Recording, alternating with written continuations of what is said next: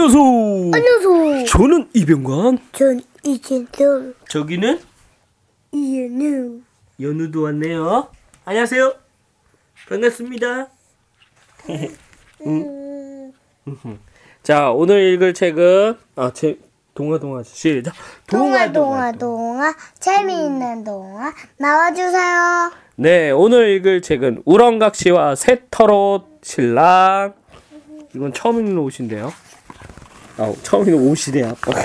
책인데요. 옛날 한 옛날에 가난한 총각이 살았어. 어느 날 총각은 열심히 밭을 갈다가 문득 한숨을 내쉬며 혼잣말을 했지. 이 밭을 갈아서 누구하고 먹고 사나? 나하고 살지. 이건 여자일까 남자일까? 나하고 살지. 누구하고 먹고 살아? 깜짝 놀란 총각은 다시 한번 말해보았어. 이 밭을 갈아 누구하고 먹고 사나? 나하고 살지. 누구하고 먹고 살아? 소리가 난 곳을 살펴보니 큰 우렁이 하나 있지 뭐야. 총각은 우렁이를 부엌 물동이 뒤에 가져다 놓았어. 이튿날 아침 총각은 여느 날처럼 식은 밥 한 덩이를 먹으려고 부엌으로 갔어. 그런데 쪽마루에 보자기가 덮인 밥상이 놓여있는 거야. 웬 밥상이람? 무심코 보자기를 들춰본 총각은 깜짝 놀랐어. 소복한 흰 쌀밥에 맛깔스러운 반찬들이 놓여있었거든. 총각은 어안이 벙벙해진 채 밥을 먹었어. 그런데 다음날 아침에도 밥상이 차려져 있는 거야. 도대체 누가 밥상을 차려놓은 거지? 누가 차린지 알아? 응. 누가? 이 사람. 이 사람이 누구야? 선녀. 선녀? 이 선녀는 뭐가 변한 걸까? 다음날 총각은 사람으로 변한. 뭐가?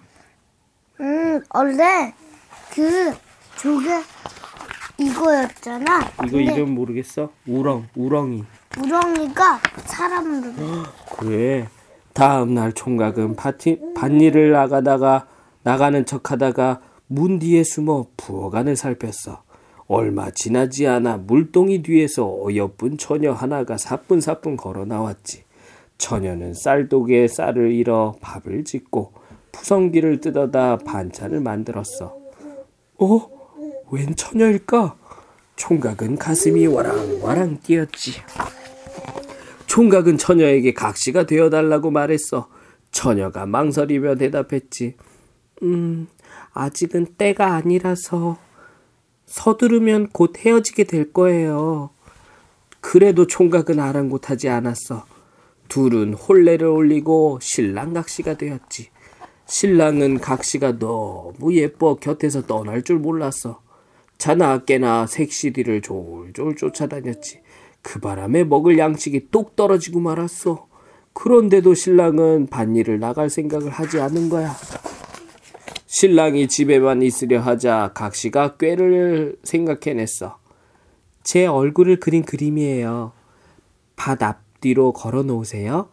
밭 앞뒤로 걸어놓으세요.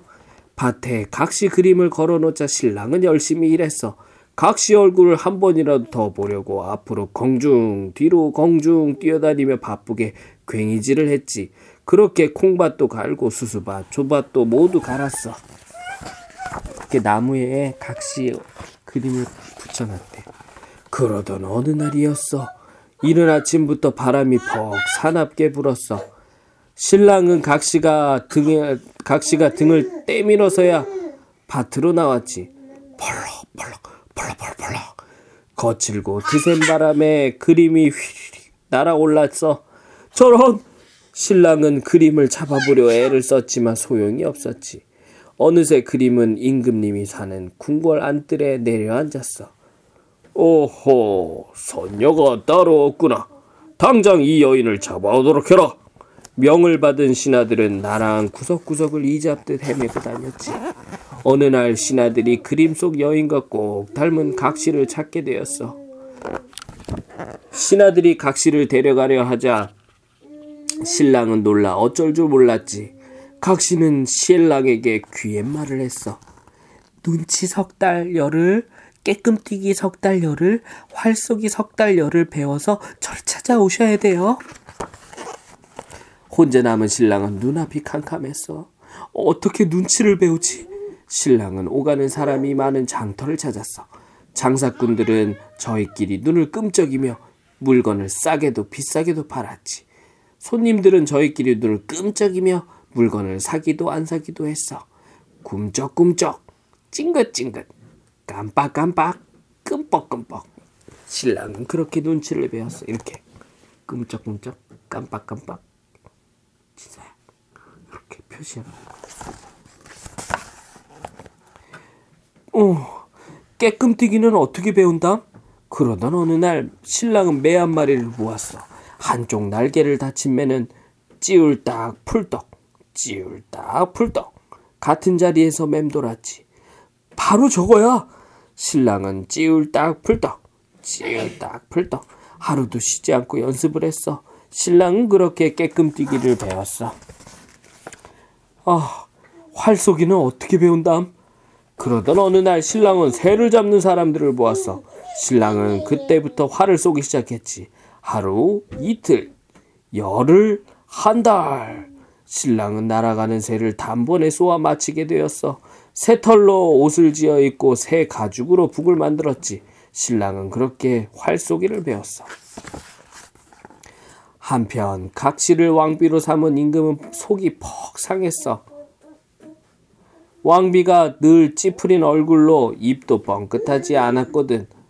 어떻게 하면 왕비를 웃게 할 수 있을까? 임금은 차갑게나 머리를 싸매며 골똘히 궁리했지. 그러던 어느 날 새침한 왕비가 입을 열었어. 석 달 열흘 거지잔치를 열어주시겠어요? 왕비의 말에 임금은 입이 절로 벌어졌어. 좋소. 왕비가 원한다면 무엇이든 하겠소. 임금은 거지잔치를 크게 벌렸어. 이 마을 저 고을 거지란 거지는 죄다 몰려들었지. 거지, 꽃거지, 꽃거지. 이유 나 그냥 거지 아니야? 궁금해요. 진짜 그거 알아? 미안합니다. 죄다 거지들이 다 모였어.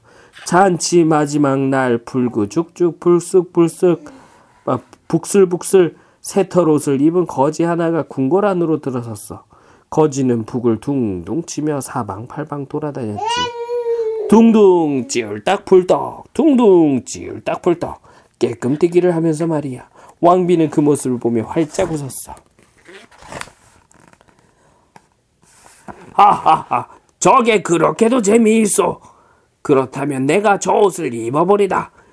임금은 신랑의 새털 옷과 자기 옷을 바꿔 입고는 신랑 흉내를 냈어. 둥둥둥 찌울뚝풀떡, 둥둥둥 찌울뚝풀떡.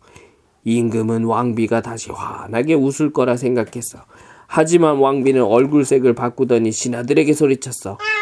저 버릇없는 거지를 당장 내쫓지 않고 뭐들 하는 거냐? 어떻게 된 거지? 아니, 이건 아니다. 신랑. 어떻게 된 거지? 신랑은 어리둥절하여 각시를 바라보았어. 그러자 각시는 눈을 깜빡이며 속삭였어. 눈치를 배웠으면 써먹을 줄 아셔야지요. 아, 눈치? 신랑은 각시가 손짓한 곳을 보았어. 그러고는 깨끔뛰기로 냉큼 올라 임금 자리에 앉았어. 거지로 몰린 임금은 길길이 날뛰며 소리쳤어. 이런 괘씸한 것들 같으니 감히 나를 속이다니. 임금이 신랑에게 달려들자 각시가 말했어. 활쏘기를 배웠으면 써먹어야죠. 신랑은 재빨리 임금에게 활을 겨누었어. 새털 옷을 입은 임금은 달아나려고 있는 힘껏 퍼드득거렸어. 그 순간 임금은 솔개가 되어 훨훨 날아가 버렸어. 신랑은 새 임금의 자리에 올라 나라를 잘 다스렸어. 옛 생각이 날 때면 둥둥 찌울딱 풀떡 왕비를 웃게 했고 말이야. 왕비는 그때마다 보자기가 덮인 밥상을 차려내왔다지. 그렇게 두 사람은 오순도순 잘 살았대. 끝입니다. 재밌어? 응. 야, 너 뭐하니? 너도 이제 자야지. 자야지.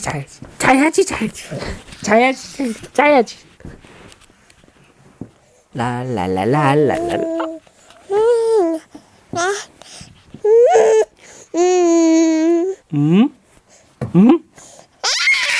어이 깜짝이야. 응?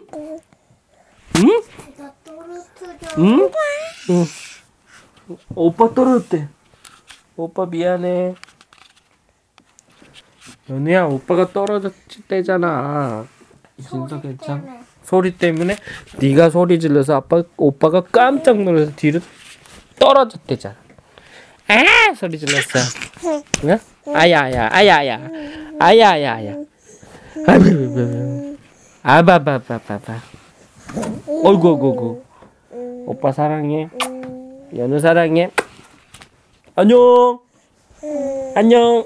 안녕히 계세요. 안녕.